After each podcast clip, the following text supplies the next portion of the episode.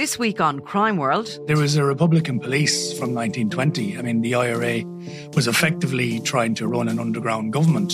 And actually, there was a crime wave 1919, 1920. There's a wave of bank robberies, post office robberies, robberies of individuals, robberies of pubs in Dublin and in rural areas as well.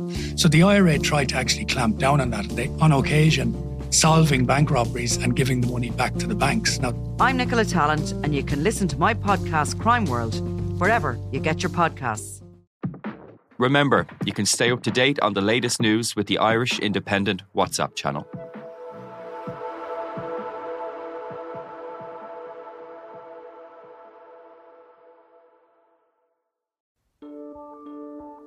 Seachtain an Indo ascéige. Táim i món iireachtaí a dhéanamh techt ar a chorp, agus súlagam amachchan seo gur féidir é a chur in uig ceart lena bhhaintir féin. Scialtaí fis tuairrmaí. Tá sé dochreite nach bhéach ara i ggur na meáin an cheist sin na eáil. Bhí an tála a gnám go raibh áthá reachtam. Iadach sé tárin gribhann áthcástan i listúthe agus go mina frecht gá a cligsar ducha sin nechar. Ná ní bhín ann dardarach se sin, bhín marmh. Seachtain. Find us on all the usual podcast platforms. This is the Rugby World Cup on the left wing. Well, it certainly delivered on the hype. After all the build up, Ireland and South Africa produced a World Cup classic on Saturday night. And although Andy Farrell's men came out on the right side of the result, there is still a long, long way to go if they want to claim the ultimate prize in Paris next month. Still, we have plenty to talk about on today's episode of The Left Wing. Will Slattery here, and I'm delighted to be joined once again by Luke Fitzgerald and Jonathan Bradley. And thanks again for everyone who reached out on Twitter, YouTube, and Spotify. We really appreciate all your comments, even all the ones that came from South African supporters. But now let's look back on what was a very dramatic game probably the most dramatic game any of us have ever experienced. And Jonathan, I'll go to you first. Like I posed a question last Tuesday, you know, if we were sitting here in a week's time, like what would an Ireland victory look like in your opinion? Like now that we are here, that, that did come to pass. How did the reality match up with what we were kind of kicking around last week? Yeah, well, beyond the fact that I said Ireland would win by five, I have to get that in um, early doors. but um, it didn't look like the way that I think any of us thought that it would, because one of the prerequisites that we talked about was getting the set piece right. Ireland didn't do that. One of the things that we talked about was almost viewing this game as like one of, if not the best attack in the world against the best defense in the world. But so much of what Ireland did and did well was actually without the ball, like especially in those first uh, 20 minutes. Like you were watching that thinking, this could get properly, properly hairy. But to be fair to Ireland, and I think you have to give them the due for this, they stuck at it and they defended brilliantly. Like against this team that we talk about as having this vaunted defense, the more impactful and the more, I suppose, eye catching defense was actually from Ireland. Mm. Luke, in terms of I suppose, headline, why did Ireland win this game? Like, what are you writing? Oh, um, I don't. I actually don't think it's possible to answer it in a headline. Will I think? Um, you know, probably it's an oversimplification of it. You know, there's there's a huge amount of factors went into this. We we probably went through a good few of them. Like I think South Africa squad selection pre-tournament. Um, you know, some of it forced by injury, but some of it just decision making around personnel. Um, you know, that really undid them. Um, you know, around I think options off the bench. You know, obviously the injury to, to Marx is a killer, but uh, you know, not having a third hooker is a big mistake.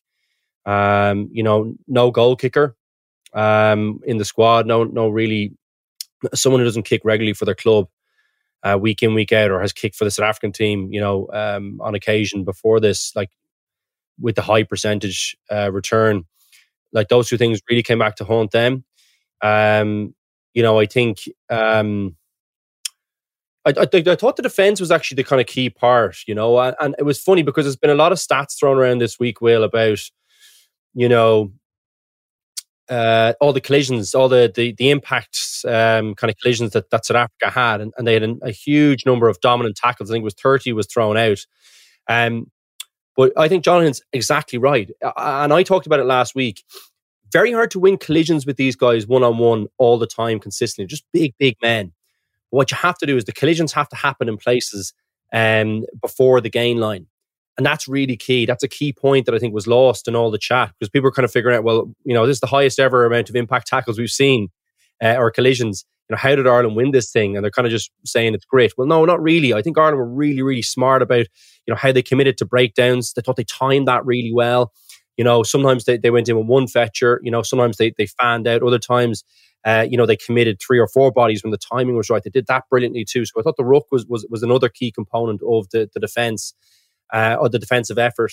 Uh, but I thought they got off the line and hit them earlier, um, which is very, very important, I think. And they a lot of chop tackles. So um, they were they were kind of key things. Like, and, and, it's funny, like a lot of the chat has been, oh, like, geez, we worried about seeing South Africa again in the competition.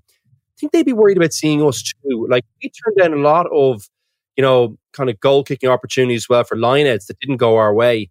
Uh, and either way you look at that, I don't think Ireland would will, will uh, Ireland's lineout will be as bad again. Or I think they, if they take the points, you know, the, the complexion of the game might have been very different as well. So um, all the chat has been about South Africa knocking. I, I think that was a, a, brilliant contest between two teams that is very, very, uh, it's it's very tight between both sides. Um, and I think um, it will be like I, I, don't think either side would be unbelievably pleased about seeing the other uh, if it if it comes to pass later in the competition um, which is something that I don't even know why we're talking about. I feel like we're really getting ahead of ourselves. I know we're going to cover that in a question. You were the one who brought it up. Like I didn't say it. No, no, no. Sorry, I, I, but I'm talking about us as a country. Will like, sorry, I didn't mean it uh, just in, in, here. Kind of a wider context. It's something that I was concerned about. I tweeted about it after kind of you know the interview straight after the match with Bundee Aki. I was kind of going, you know, maybe we'll see them. He, he kind of mentioned in passing, oh, we'll probably see them again later on. I was like, oh, please, like all I could do is think about World Cup 2015 people crying coming off the pitch. My roommate at the time, which I which I ate alive in the in the uh, in in the room after for it. Um, just thinking, God, like you know, it's imagine you're New Zealand looking at that, uh, and we look, we do expect you know a, a, result next week. It'd be a surprise, in fairness, based on all the previous history, if Scotland were to turn us over. But it's not beyond the realms. Um, you know, if you're New Zealand, either way, you're looking at this thinking, oh, these lads think it's over and done. You know, they've they've won a group match and on the way to the final they go. So yeah, it's that was a little bit concerning too.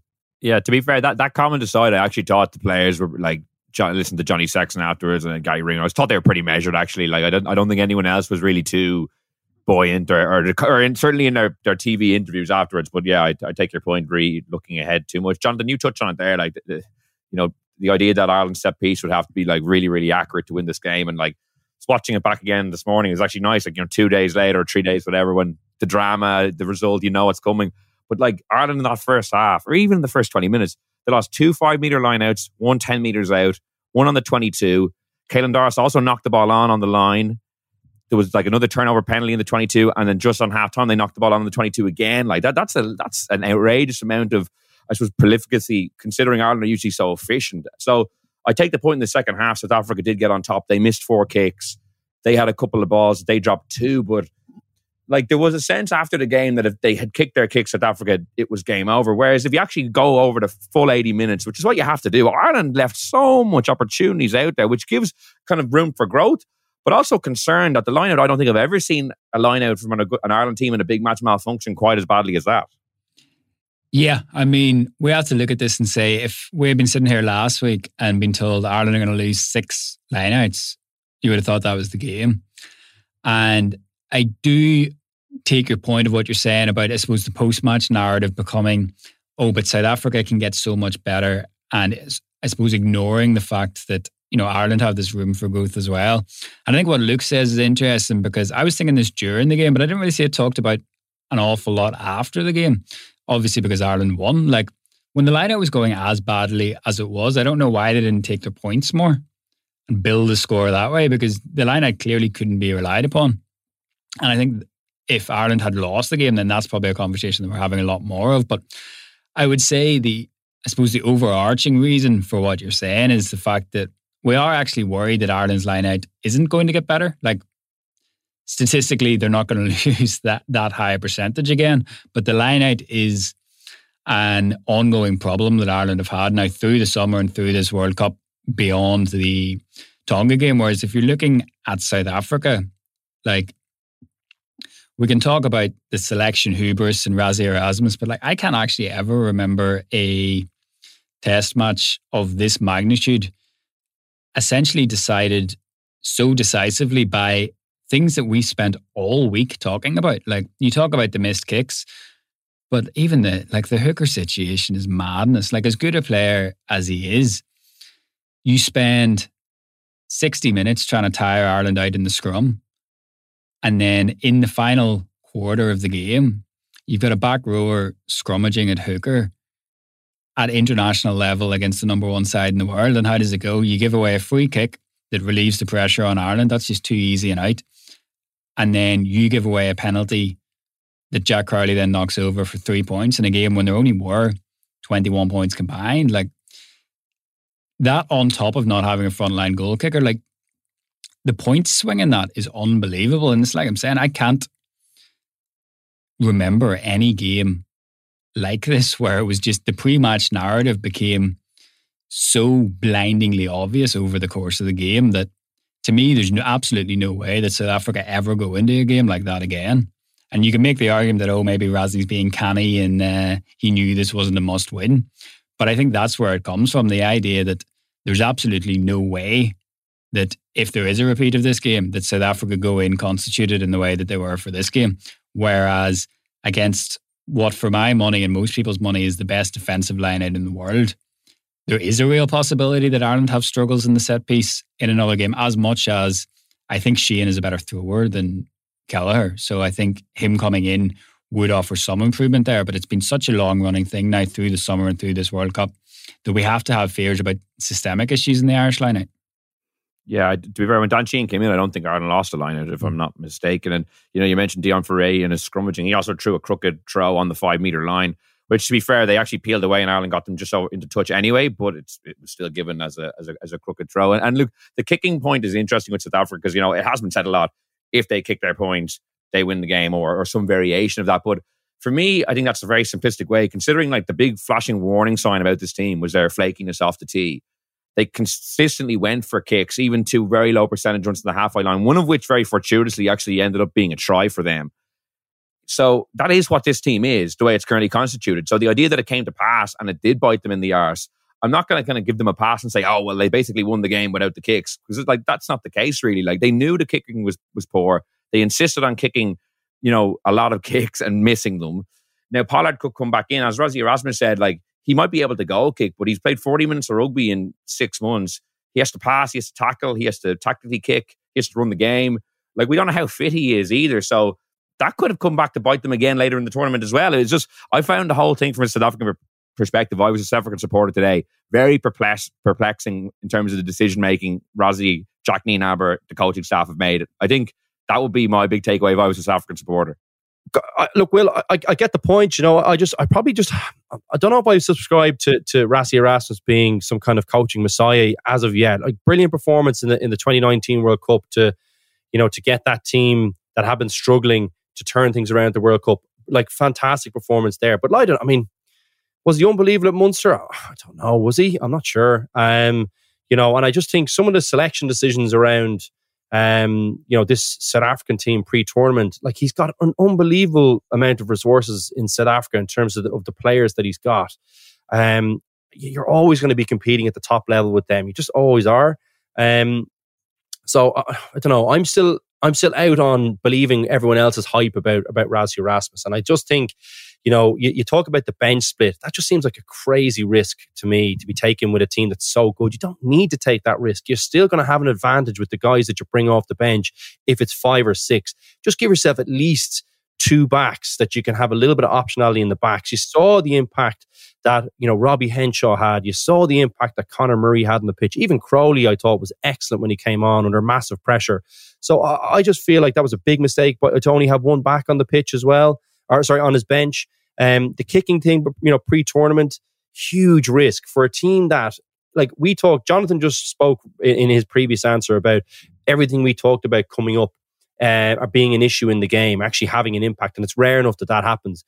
But I think that nearly is always going to happen with South Africa because I don't think the game plan changes massively, if you know what I mean. So it's going to be the same talking points. How did you deal with it? That, that, you know, it's it's the same thing all the time with South Africa, which to my mind makes it even more baffling that you wouldn't have a kicker, particularly if you're relying on your your front 10 to really get you over and then to have a few fantastic finishes you know from your outside backs combined with a really you know strong defense um that's what you're going to get with South Africa and it's very very hard to play against but to not have a kicker to capitalize on the pressure that you're putting on teams um, and even even the decision making with the with the, with the lights in the, in the in the box, taking it away from the players on the pitch, they can feel the pulse. They can feel what the other scrum is, you know feels like. They can feel the other pack wilting. You can feel a guy when you tackle him, knowing you got a good shot that he's going to be you know not himself for a couple of plays after. You, all these things are very hard. You, you can't really get a sense in the coaching box.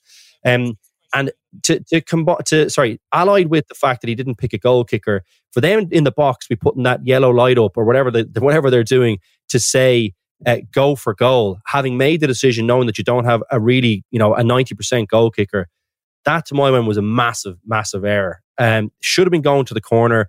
Kind of. Well, that's a good point, Lou. Like, so those two two yellow light flashes on the 50 meter line with no established goal kicker, like, can someone not be like, F off, I'm putting this in the corner. We've, we are like, we've a massive pack. We're going to exert the pressure. You saw in the end game, when they finally kind of took those options when they had to, when they were more than three points or you know whatever a point or two behind. And that was very close. That last decision. I mean, like I actually thought it was the right decision given that it collapsed. There was a moment where it was kind of stuck in there.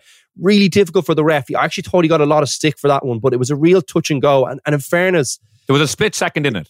It was a split second in it. I actually felt that he got a little bit of criticism for that one when really I don't think it was actually deserved. If you look at it with just, and honestly, it's hard for us not to be biased, but I really think at the time, I thought, no, seriously, at the time, I said, oh, that he's going to get he's going to get in the neck from some South African supporters for that one. But really, I, I do think that was actually the right call. Um, so yeah, like I, I think you know, yeah, I think they have a bit to answer for at this stage. I, I think they'll naturally now because of this. I, I think look, all these things that we've been talking about probably get corrected pretty quickly. Will I feel like the next injury is definitely going to be, no matter what position it is, is probably going to be a hooker coming in. Um, and then I think all of a sudden the balance of the squad is, is kind of back to what it should be. Will be that that'd be my opinion. I think this is a brilliant game for South Africa. They, you know, it was a tight one, so it means that Scotland have to put up, you know, an absolute cricket score next weekend and have to beat Ireland by a lot for um you know for, from for you know it, or for from sorry there's a weird kind of set of circumstances that have to happen for them to get knocked out is what I'm saying. But they're still they're in a very very good position to to qualify through yes?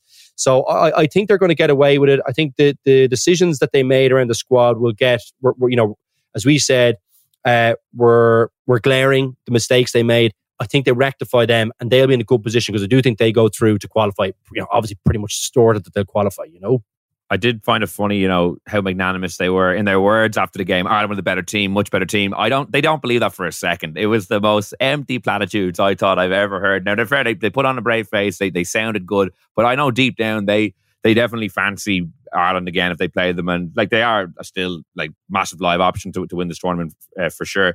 Jonathan, one thing I want to ask you about is. Uh, the Ireland mentality or, or, the mental strength they showed at, at certain periods of the game. In particular, I remember it was actually only 3 0 to South Africa at this stage. It was just after James Lowe ripped the ball and unluckily he went over the line and they got another bite of the cherry to scrum. And I thought the Ireland forwards looked a little deflated. It looked like, you know, they, they'd missed four lineouts in a row in the 22 at that stage. South Africa looked like they were on the verge of scoring a try. But then all of a sudden, you know, Kriel's offload goes loose. Ireland get a turnover, kick downfield. That was a massive moment for me, and they kind of grew back into the game. But how impressed were you with just the way they kind of stuck at it because there was there were times in the game when South Africa really looked like to be getting in the ascendancy and they were always able to come up with a key turnover or kick a key penalty just to keep themselves in the fight. I think it was the key to the game. Like I think it's a massively, massively important part of what Ireland have brought to this World Cup preparation. Because if you look at Irish teams down the years, or maybe even just an awful lot of teams at this level, like there aren't that many, I think, that could have um, rolled with the punches as well as they did in that opening quarter against a side as good as South Africa without taking a bigger blow. Like to come out of that period just 3 0 down was a massive, massive win for Ireland. But it is a testament to the way they approached it, their mental fortitude to get through that period. Because, you know, we talk an awful lot about how Ireland haven't faced an awful lot of adversity at this World Cup. You know, they the fixtures, the way that they fell for them, they sort of eased into it against Romania and Tonga. Um, and obviously the injuries is just a massive part of uh, uh, can I add that as well? So, do you know the two bits as well? Like, if we talked, Will touched on it earlier on. Like, even so, Faf de Klerk's kick that hits the post, they get the ball back in a good position. But it, do you remember even in the first half, there was that crazy bounce back? Do you remember from the from the loose kick? So Ireland Yeah. turned the ball Bounced over. at, Ren- at Renza, Yeah. and they almost Was scored a it try maybe well. someone kicked it? Do you remember exactly? And Lowe, and do you know what I actually thought? So Lowe could have got an awful lot of stick for that. I thought it was unbelievably clever because I think was it was it Kolbe or Arendse? I'm not sure who got the Arendse. ball back. Was it Arendse? Definitely, yeah. Um, do you remember he kind of jumped for it, and the temptation would have been, oh, I've kind of slipped here, and to hit him in the air. He pulled away, and in fairness to Garry Ringrose, made an unbelievable cover tackle, uh, and we got ourselves back into the game. But that was a real stroke of bad luck too. Like that really should have been a kick. You know, in a normal situation where you don't get a bad bounce, And they got three points out of that. So, like their eight point, their first eight points came from very fortuitous moments. Uh, That's what I think and it's too. a I horrible think moment too. for Lowe as well because you can see after he does pull it, he's then on the back foot. So it almost looks like Arendse just runs through him. So like for you know for a player that um, had an awful lot of criticism about his defensive work earlier in his Ireland career, like you Probably could should have made the tackle there. In fairness, but, Well. but no, I agree with you. It's sorry, once he's slipped, it's unbelievably Yeah. awkward, and he has no power. The other guy's coming on to it, but I just thought that was a moment where he didn't. Like, we didn't panic. You know what I mean? Because he would have known when he kind of half pulled out of that when he was like, "Oh, I I'm under pressure." You know that it's hard to. We all probably. I don't know if we all played, but I, you know, in those circumstances, you're doing that. You go, mm, if I pull out of this even, at, you know, five or six percent, there's a good chance of not making this tackle against an international rugby player.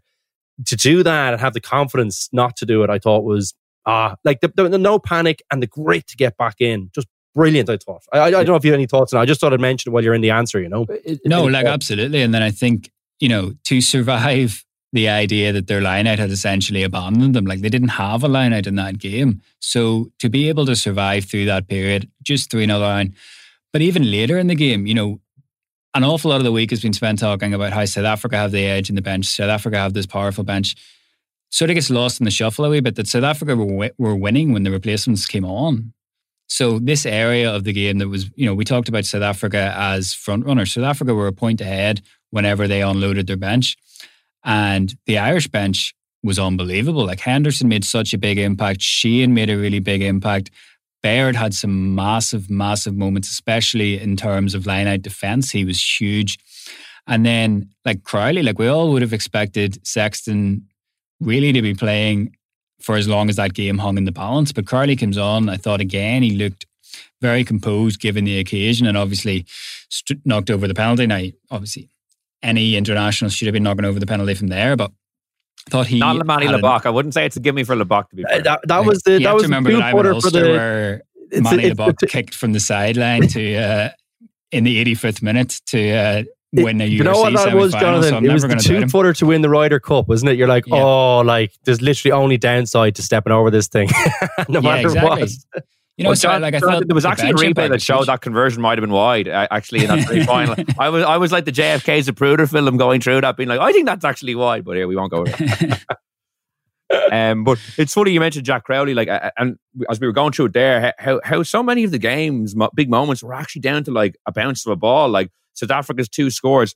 Like the drop goal at the end, like that Willemse could have fielded but didn't realise it had been touched. That was bounced in front of him. You could see the look in his face. That was the that was almost the winning of the game for Ireland because they got the, the penalty at the next scrum. And it's funny, Jack Crowley in the pocket. At fir- at first, I thought he just duffed it. I was like, ah, he was never going to get two in a row. But then you saw Smith to be fair, got a big hand on it. But yeah, it's funny how a lot of those the big moments of the game actually came down to bounces of balls.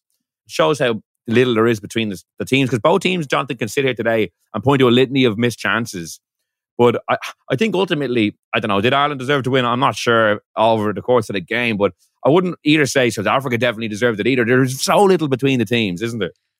Yeah, like if you look at all those moments, and that's why, like, even obviously working on the game up against a tight deadline, like it was so engrossing because there were all those little moments and they all felt really, really consequential. Like there was no lull of um, watching a five minute, 10 minute, minute, minute period of the game where you were thinking this isn't going to have a big impact on the results. But I think coming out of it, like what you're saying there, Will, is a hugely interesting part of the whole discussion around this game because you know you're talking about South Africa and their platitudes of oh Ireland were the better team. Like I think that's one of those rare games at this level of rugby where I think both of those teams came away thinking that they were the better team and genuinely confident that they would win in a rematch.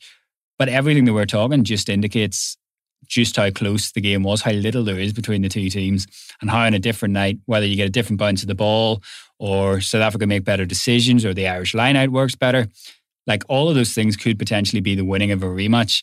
But we're sat here, you know, more than just about a month away from a final. And if these two teams were to meet again, both of them still think they're the better team, even though they've already played. Yeah, I think both teams come away with it with loads of areas they're going to look at and potentially learn from and grow into.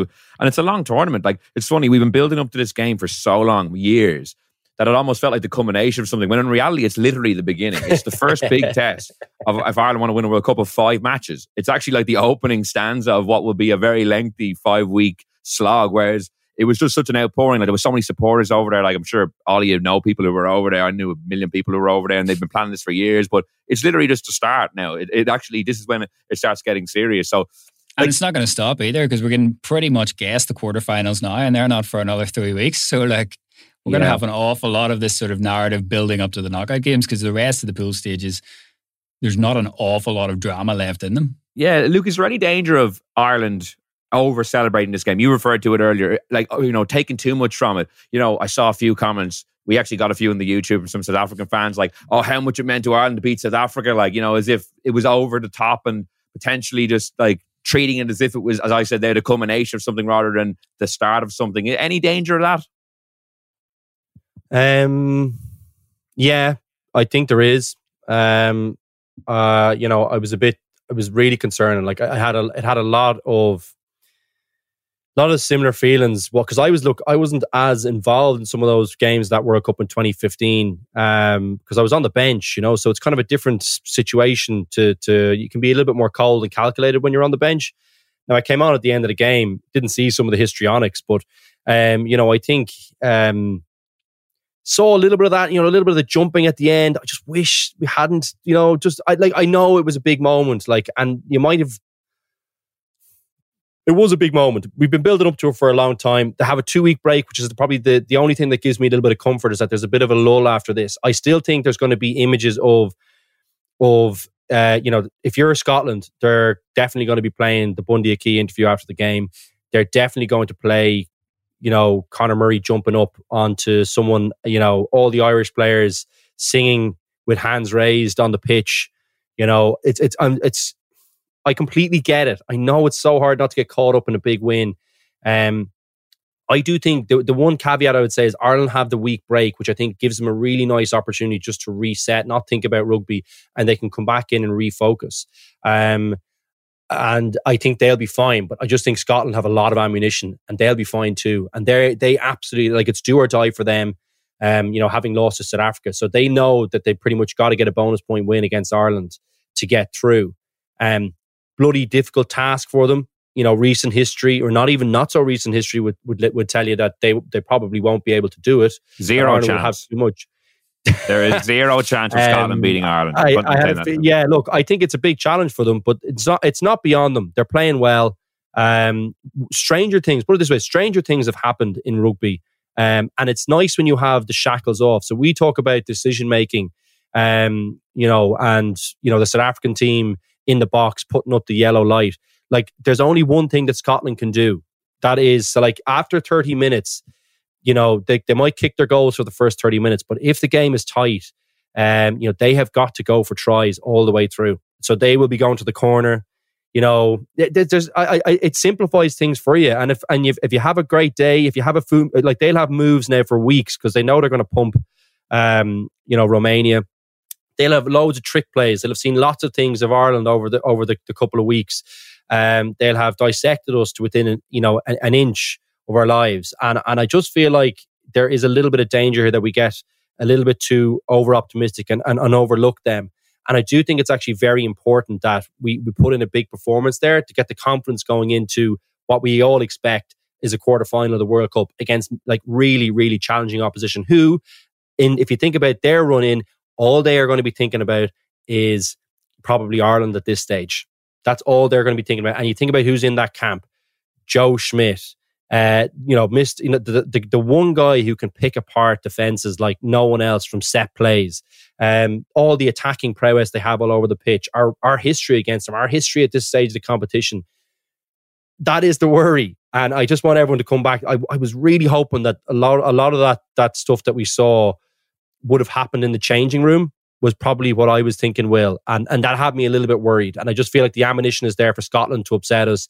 And there's loads of time for, for New Zealand to put together a brilliant game plan. And they'll be hurting from last summer too. So lots of things working against us here, Will. A little bit concerning yeah, Jonathan, like the point Luke makes about having that week off, it's funny, like we debated so much before the tournament, like what was the optimum schedule? We were comparing ourselves to France and New Zealand having their big clash first. But now that it's come to pass, Ireland have played South Africa and beaten them, I think the week off is the ideal time to get out of the the bubble, the kind of the, the adulation, the euphoria of beating South Africa and just to be able to reset and go again. I think if Scotland was this weekend, I would be far more concerned about maybe overlooking them than getting that kind of few days off back into camp and then having a good like 10 day period to really refocus the minds. It, it probably worked out as ideal as you could have wanted.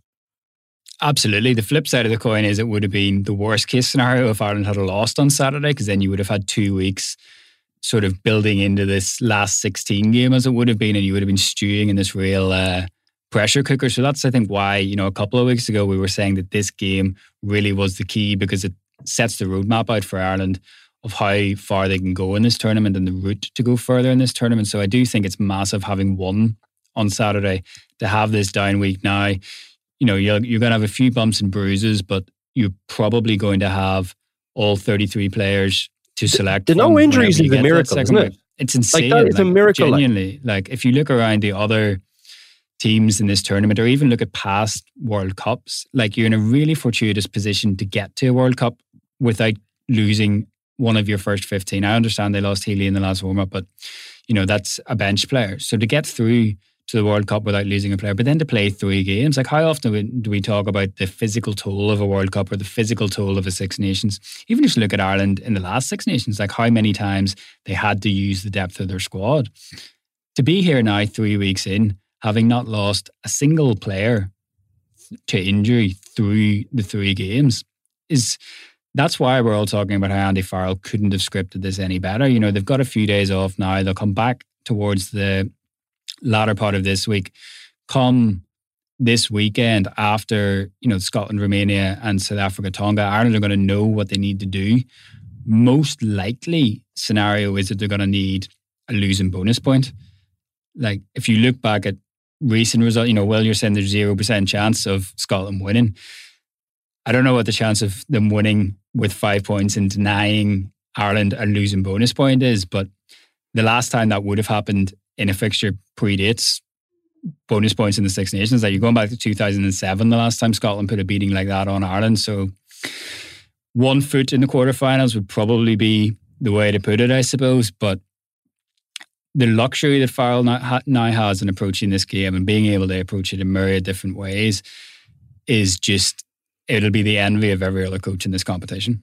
I wouldn't be opposed to try to kind of engineering a one point for Ireland, five points for Scotland, South Africa gets sent home kind of result, kind of a, a gentleman's agreement. Uh, you know, I don't know, maybe maybe kind of a back a back alley deal potentially. Uh, it would uh, it would come down to what Scotland put on Romania because I think for any of this to come to pass, like they're going to need to put near hundred on Romania. So you've done. I was literally just going to say, has someone actually worked through the permutations of that? Yeah because yeah, I actually haven't. I, am annoyed that I kind of brought up because I actually I, I, hadn't actually looked at what has to transpire. Oh, well, so you, pre- presu- presuming that South Africa beat Tonga with a bonus point, that would put them on 15.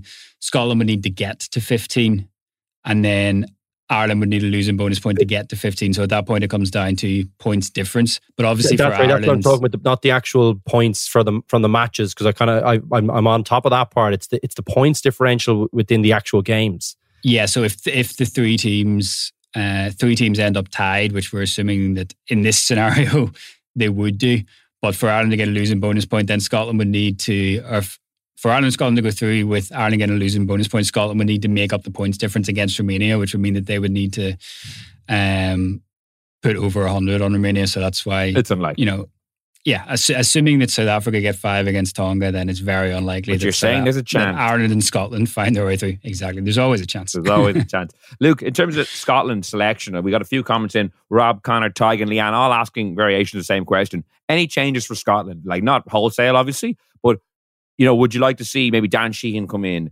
Maybe Conor Murray after his very good performance off the bench. Like, would you be looking at kind of little tweaks, like maybe giving key bench guys a start, or would you run it back with the same guys if they're all fit? I run it back. Keep going. Keep going. No, Not yeah, even starting like Dan Sheehan.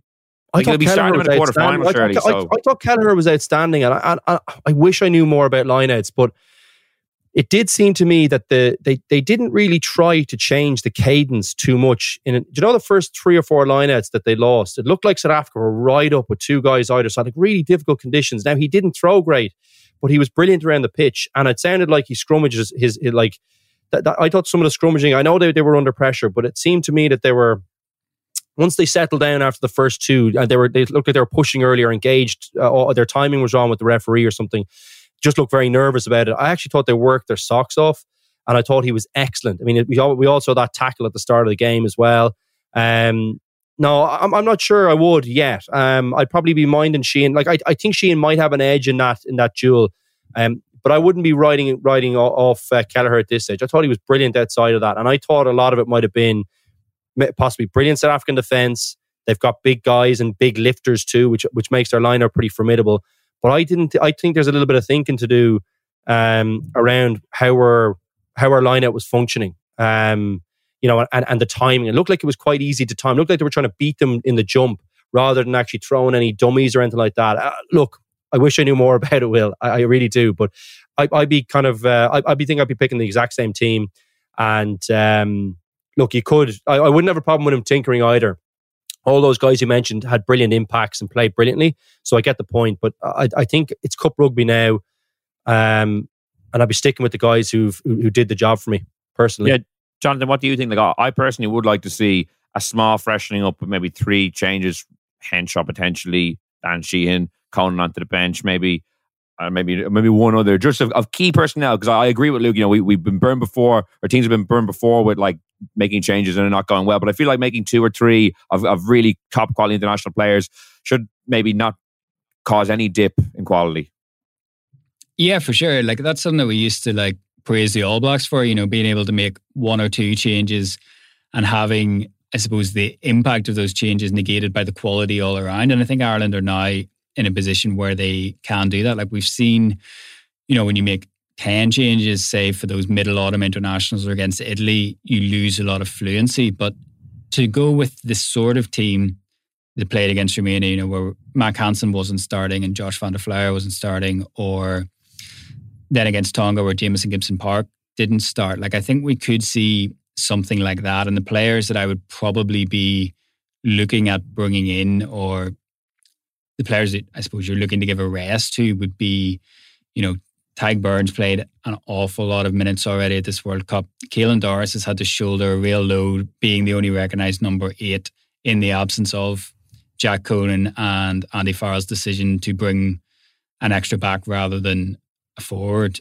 Um, so those are maybe two guys that I could see. You know, do you bring in Conan if he's fit? Do you bring in the likes of an Iain Henderson, give those guys a break? And then the other interesting one's going to be Bundee Aki because at the minute he's player of the tournament and he's been so important to what Ireland are doing. So is there a temptation to bring in Robbie Henshaw for Aki? And you're balancing up whether you're, I suppose, protecting Aki or risking him losing a bit of momentum over the space of what would then But Henshaw was brilliant when he came game. on. You got McCloskey Yeah, there as well. Like yeah. we've got an absolute like I I, I think Bundee's been I completely agree. He's been unbelievable so far. Um, but he's not so important to the Irish game plan that that Robbie Henshaw is going to be a problem to bring in, or, or even I would say McCloskey. Uh, even though I think there's probably a bigger difference between maybe McCloskey and the other two, McCloskey's still a brilliant player. So I don't know. I think we, we're really looking strong in that area.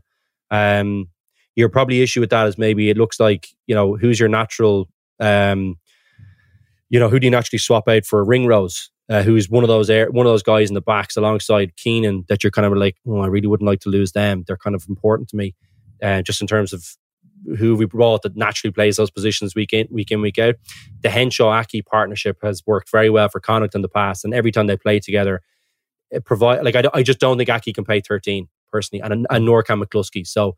Um, well, I mean, we saw they don't we do saw it well against Italy. I think in the Six what happened Nations. against yeah. Italy, you know. So I, I think um, that's your only. You, you might say, oh, maybe I'll keep Henshaw, or maybe I'll play Henshaw 13, but tricky, isn't it? Like they- they're good. Pro- do you know what? We're in a situation where we've got they're all good problems. I think you know, uh, and I agree with Jonathan. Like if I was putting my tinkering hat on, you might say something like maybe something like Porter. Maybe um, you know he's had a lot of minutes. He's pretty important. He's obviously on your bench anyway. Um, maybe O'Mahony, just age profile and just you know injuries and things. He's very. it would be his hundredth cap, though. You know, I feel like they might want to. He'll get it anyway. Oh yeah, but no, but if he's on the bench, he's definitely getting on anyway. You know what I mean? I don't think I don't see that being a problem. I, I know it's nice to run out at the start of the game and stuff, but um, yeah, I don't know. I, you got to do what's right for for the player. Like you got to you got to we've got to pick the team like we're we're going for the juggler and that we're we're we're we're qualifying. That, that's why I my first answer about this is is that we don't change. But at the same time, if you are thinking that you you know you want to go further in the competition, well, is now an, is it an opportunity to preserve someone and keep them on the bench so you still have the impact? O'Mahony be one of those guys who said, "Oh, you know, Baird was pretty good. Um, you know, maybe maybe I give him a shot in there too." So I don't know. It's it's it's interesting. It, they're good problems Ireland have. Yeah, but because if you're looking at it like, and it is kind of, I don't think it's looking forward too much. Realistically, Ireland are going to be big favourites to play Scotland. But if you are looking forward that it, you could be playing four weeks in a row, like is this is probably the only, this is definitely the only game where you have the, the luxury, Jonathan, I would say, of potentially changing one or two people of your starting team. Because after that, it's New Zealand, a another in the semi final, and then a behemoth in the final. So this is the only game you might be able to say, oh, well, we have Porter on the bench and one or two others, and still maintain, you know, eighty percent of the team, but get a little bit of rest into some key guys who will have to go the distance if Ireland keep winning. Yeah, absolutely. Because you know we've probably rhymed off six or seven changes that you could make, but like we're not talking about this like it's the middle autumn international. Like we're talking about making two of those five or six changes. You know, maybe three at a push. You know, so it's and the thing you know Luke talks about the enviable position that Ireland are in, and he's exactly right because you know you're talking about Henshaw, you're talking about Henderson, you're talking about Conan. Like you're talking about bringing in British and Irish Lions. You know, we're not talking about weakening the team eh, massively so. But yeah, what you're saying is 100% because after this week, it's full go for what you're hoping three weeks. Like, as much as you don't want anyone talking like they're getting ahead of themselves, at the same time, that's the goal. The goal is to be playing in the finals. So there is an element of planning around that of this is what gives us the best chance to achieve our stated goal, which is to win the World Cup. And it's a funny one. Like at this moment in time, like Ireland are in the best position of any team at this World Cup. Like France have an injury to Dupont, the best player in the world. There's uncertainty around his availability. South Africa, we've listed out they're uh, out- out half issues. They have to play France first and foremost, most likely in the quarterfinal, which is a massive test. Out half issues, hooker issues, their bench, you know, questions are still a great team. Ireland, as you said, Jonathan, will have all 33 guys fit and firing. It looks like they have a week off to refocus after getting a massive victory, and then they can put their foot to the floor. New Zealand are the other big behemoth. They've lost their first game. They're kind of trying to find a bit of form. So I think every team in the tournament would swap places with Ireland right now, which is a, kind of a good place to be. Also, I don't like saying it because it seems like I'm I'm putting a familiar place in the group very familiar. It seems like, but at the same time, you couldn't have. You know, we said Jonathan last week or Luke. I'll go to you. Like we said last week, Andy Farrell couldn't have written a better script coming into South Africa. Coming in post South Africa, as you said, no injuries, got the victory. You know, great moments, but a lot to work on as well. It feels like it's still really building very nicely.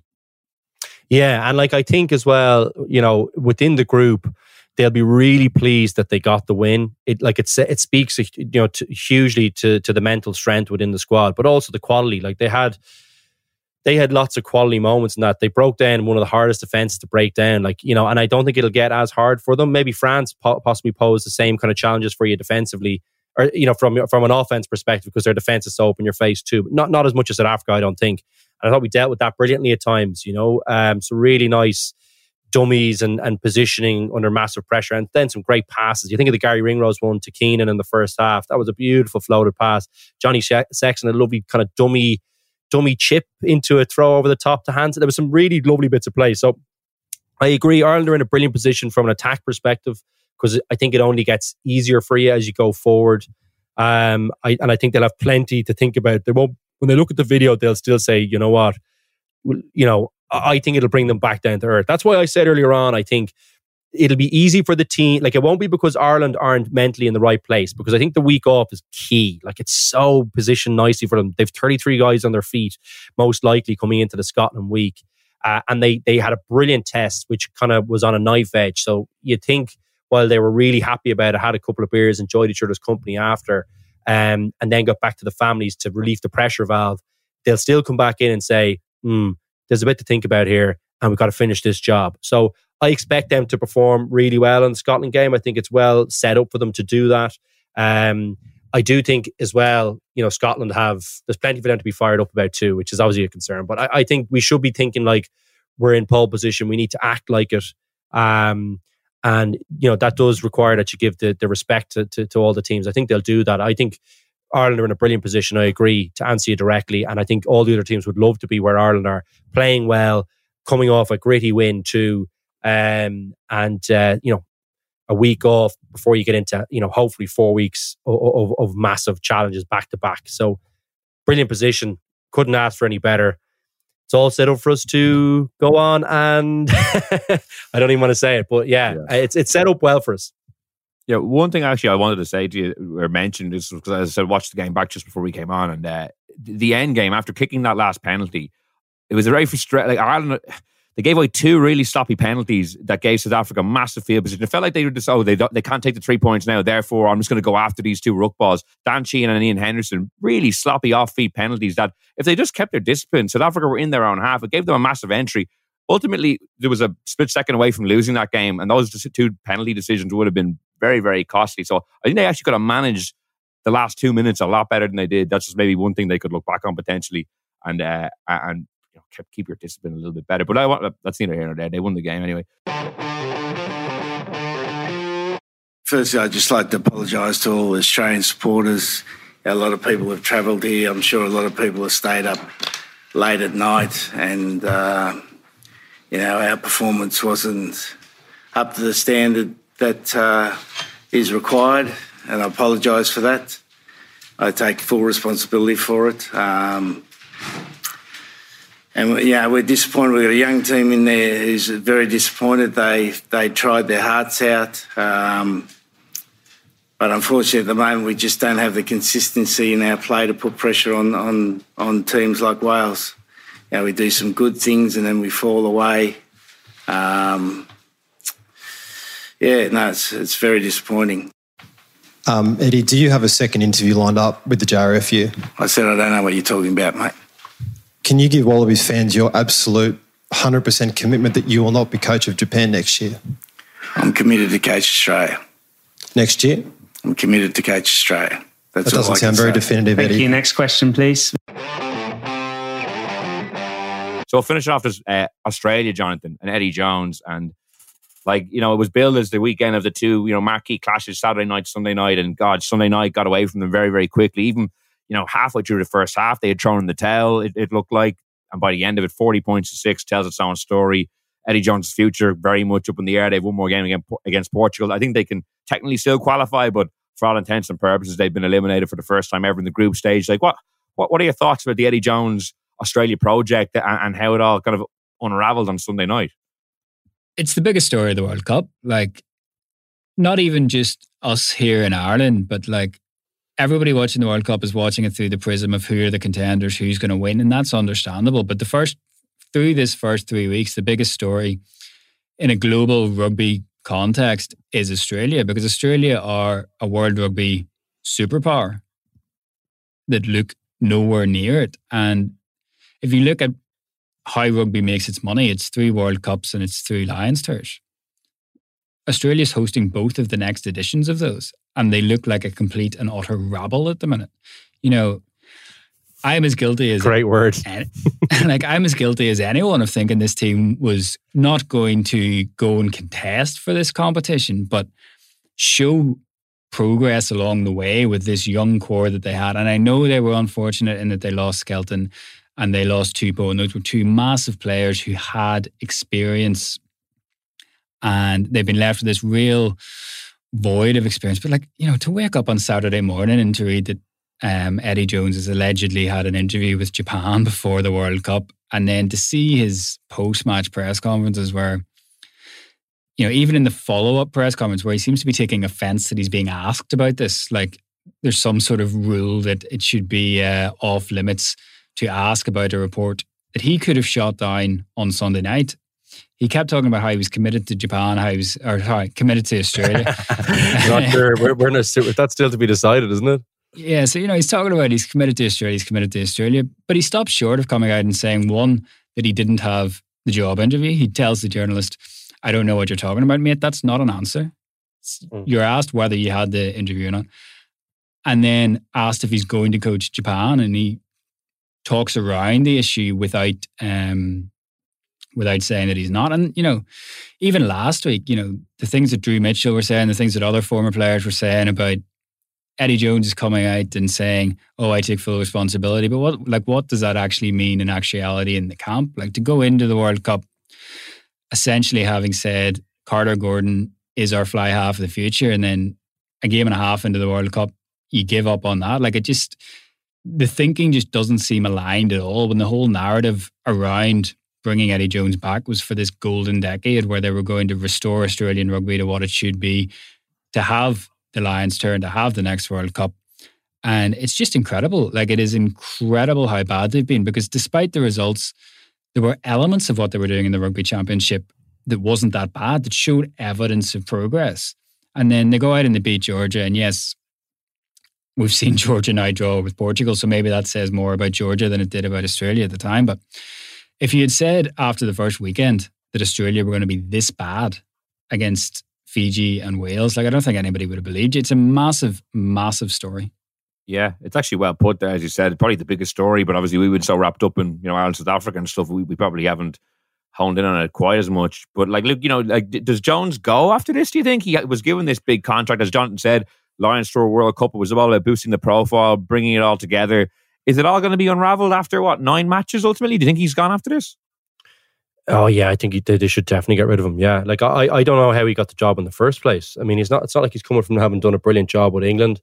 I think he's he's kind of the bit of the rassies about him that he like he has this reputation for oh he's brilliant at the World Cups, you know, and um you know all this kind of long term building. It always suits someone to be talking about long term building. Like there are some projects, and this Australian project definitely needs a little bit of that thinking.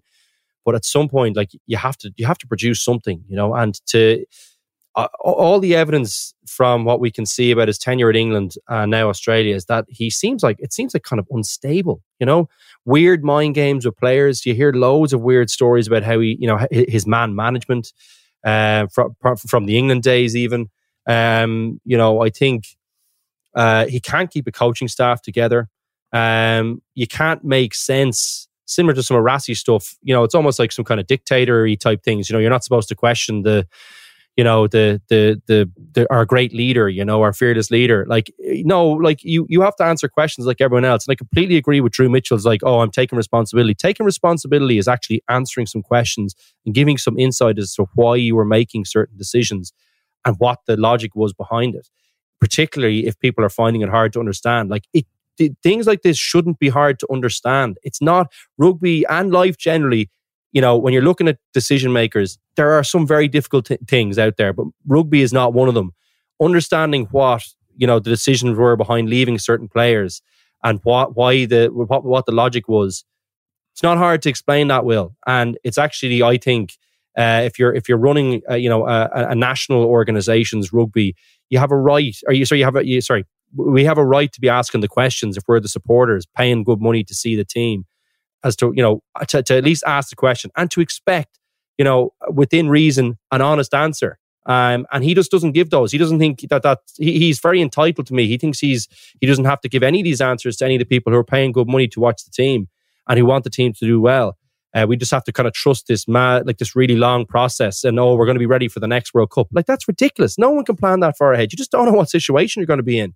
Um, you know, so I just think, yeah, no, he's he, to me, he's a busted flush. Um, and I think they should get rid of him very quickly. I was amazed he got the job in Australia. I found it funny. I was, you know, watching some clips. A friend in Australia forwarded on to me of Michael Hooper was doing the punditry over there. He actually gave a fairly hearty defense of Eddie Jones, like you know, saying no one's working harder than, and he was obviously the you know, one of the guys who was left at home, one of the really experienced heads, saying no one's working harder than Eddie Jones. He's, you know, in bed at like 12 o'clock at night, working hard. He's up at 3 a.m., then answering emails, working hard at night. Like, and like people, you know, people talk about Dave Rennie as if it was the best coach of all time that they let go. He had a 38% winning percentage. It was the reason he was sacked. Like, uh, watching Virgin, it was actually a good debate between Rob Kearney and Matt Williams, but like, going on about as if Dave Rennie had like them on the cusp of a massive breakthrough as well. Like, I, obviously, Eddie Jones clearly has not done well. Like, they were eliminated for the first time ever in the group stage. But I don't think it would be ridiculous if they actually did keep him on. But he would have to.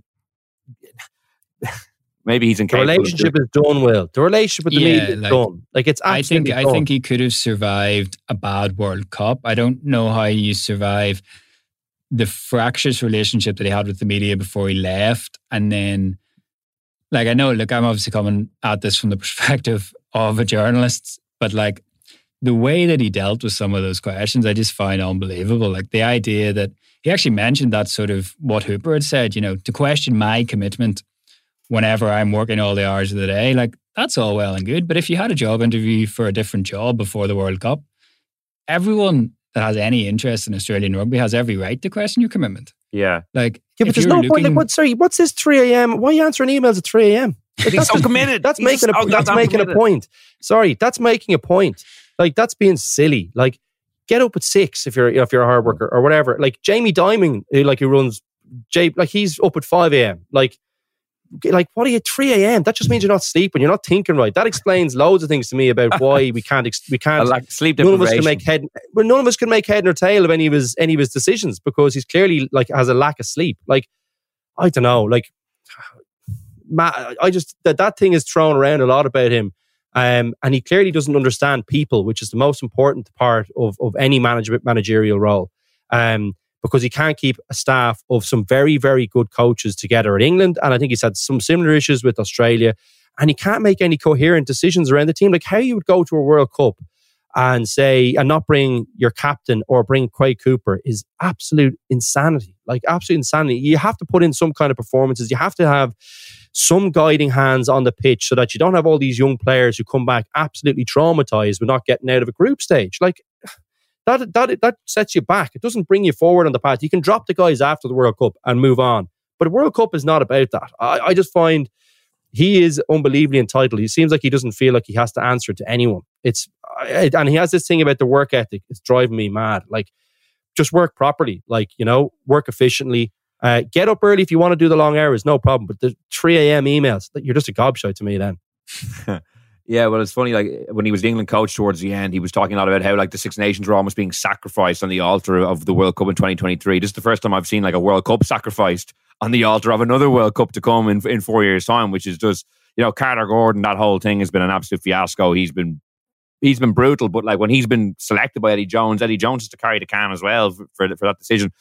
Conversely, and John, he'd already made the decision Yeah. because he didn't bring Quade Cooper, so the decision's been made. You can't go back on the decision now and say, "Oh, he's not our fly half anymore." Like you're at the World Cup, you don't have anybody else. You left the other guy at home. Like it's just it's indicative of muddled thinking if you're giving up on somebody that you said was the future a game and a half into the World Cup when you didn't bring the alternative. Like it makes no sense. Well, conversely, Warren Gatland now has delivered this probably the signature performance, arguably, or his signature victory of his to- whole time coaching Wales. They're they look, you know, they're in the quarterfinals. They're probably going to be playing Argentina, which would it looks like potentially, which would be a very winnable game. All of a sudden, they're into a semi final on Ireland's side of the draw, which is obviously uh, we'll, we'll, we'll cross that bridge if we ever come to it. But to be fair, Luke, I got to with this one. Like he's a great survivor. Like, you know, in the Six Nations, they were brutal. You know, Alan Jones, Tipuric, all of a sudden they were off the radar. And yet here they are, they've won all their matches. And all of a sudden, despite the club scene problems and maybe the lack of top level talent compared to the previous teams he's coached, like he's gotten them ready for this tournament. Yeah, I know. Like at some point, you've got to say it's not luck, but um, I know this one's this one this this run through feels a little lucky.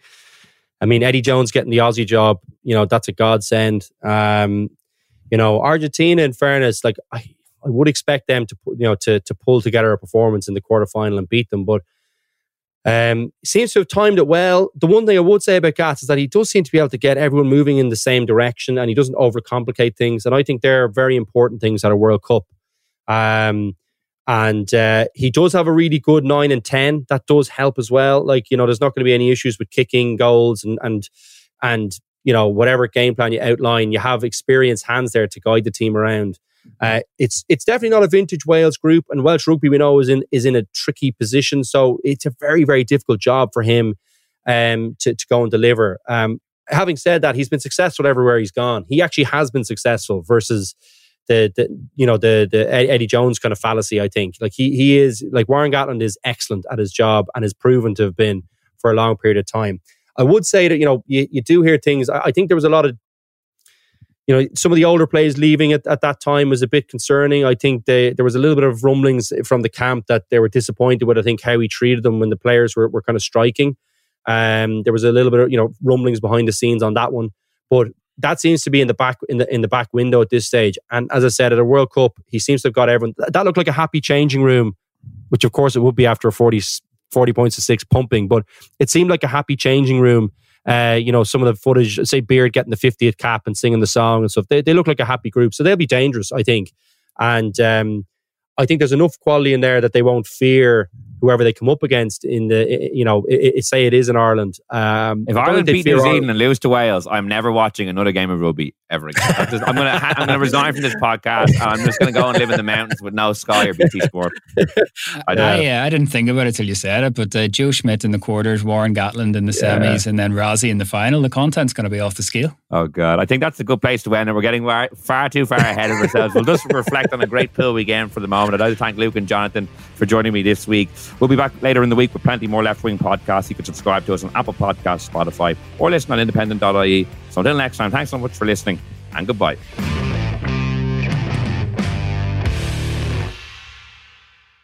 Listen and follow The Left Wing wherever you get your podcasts.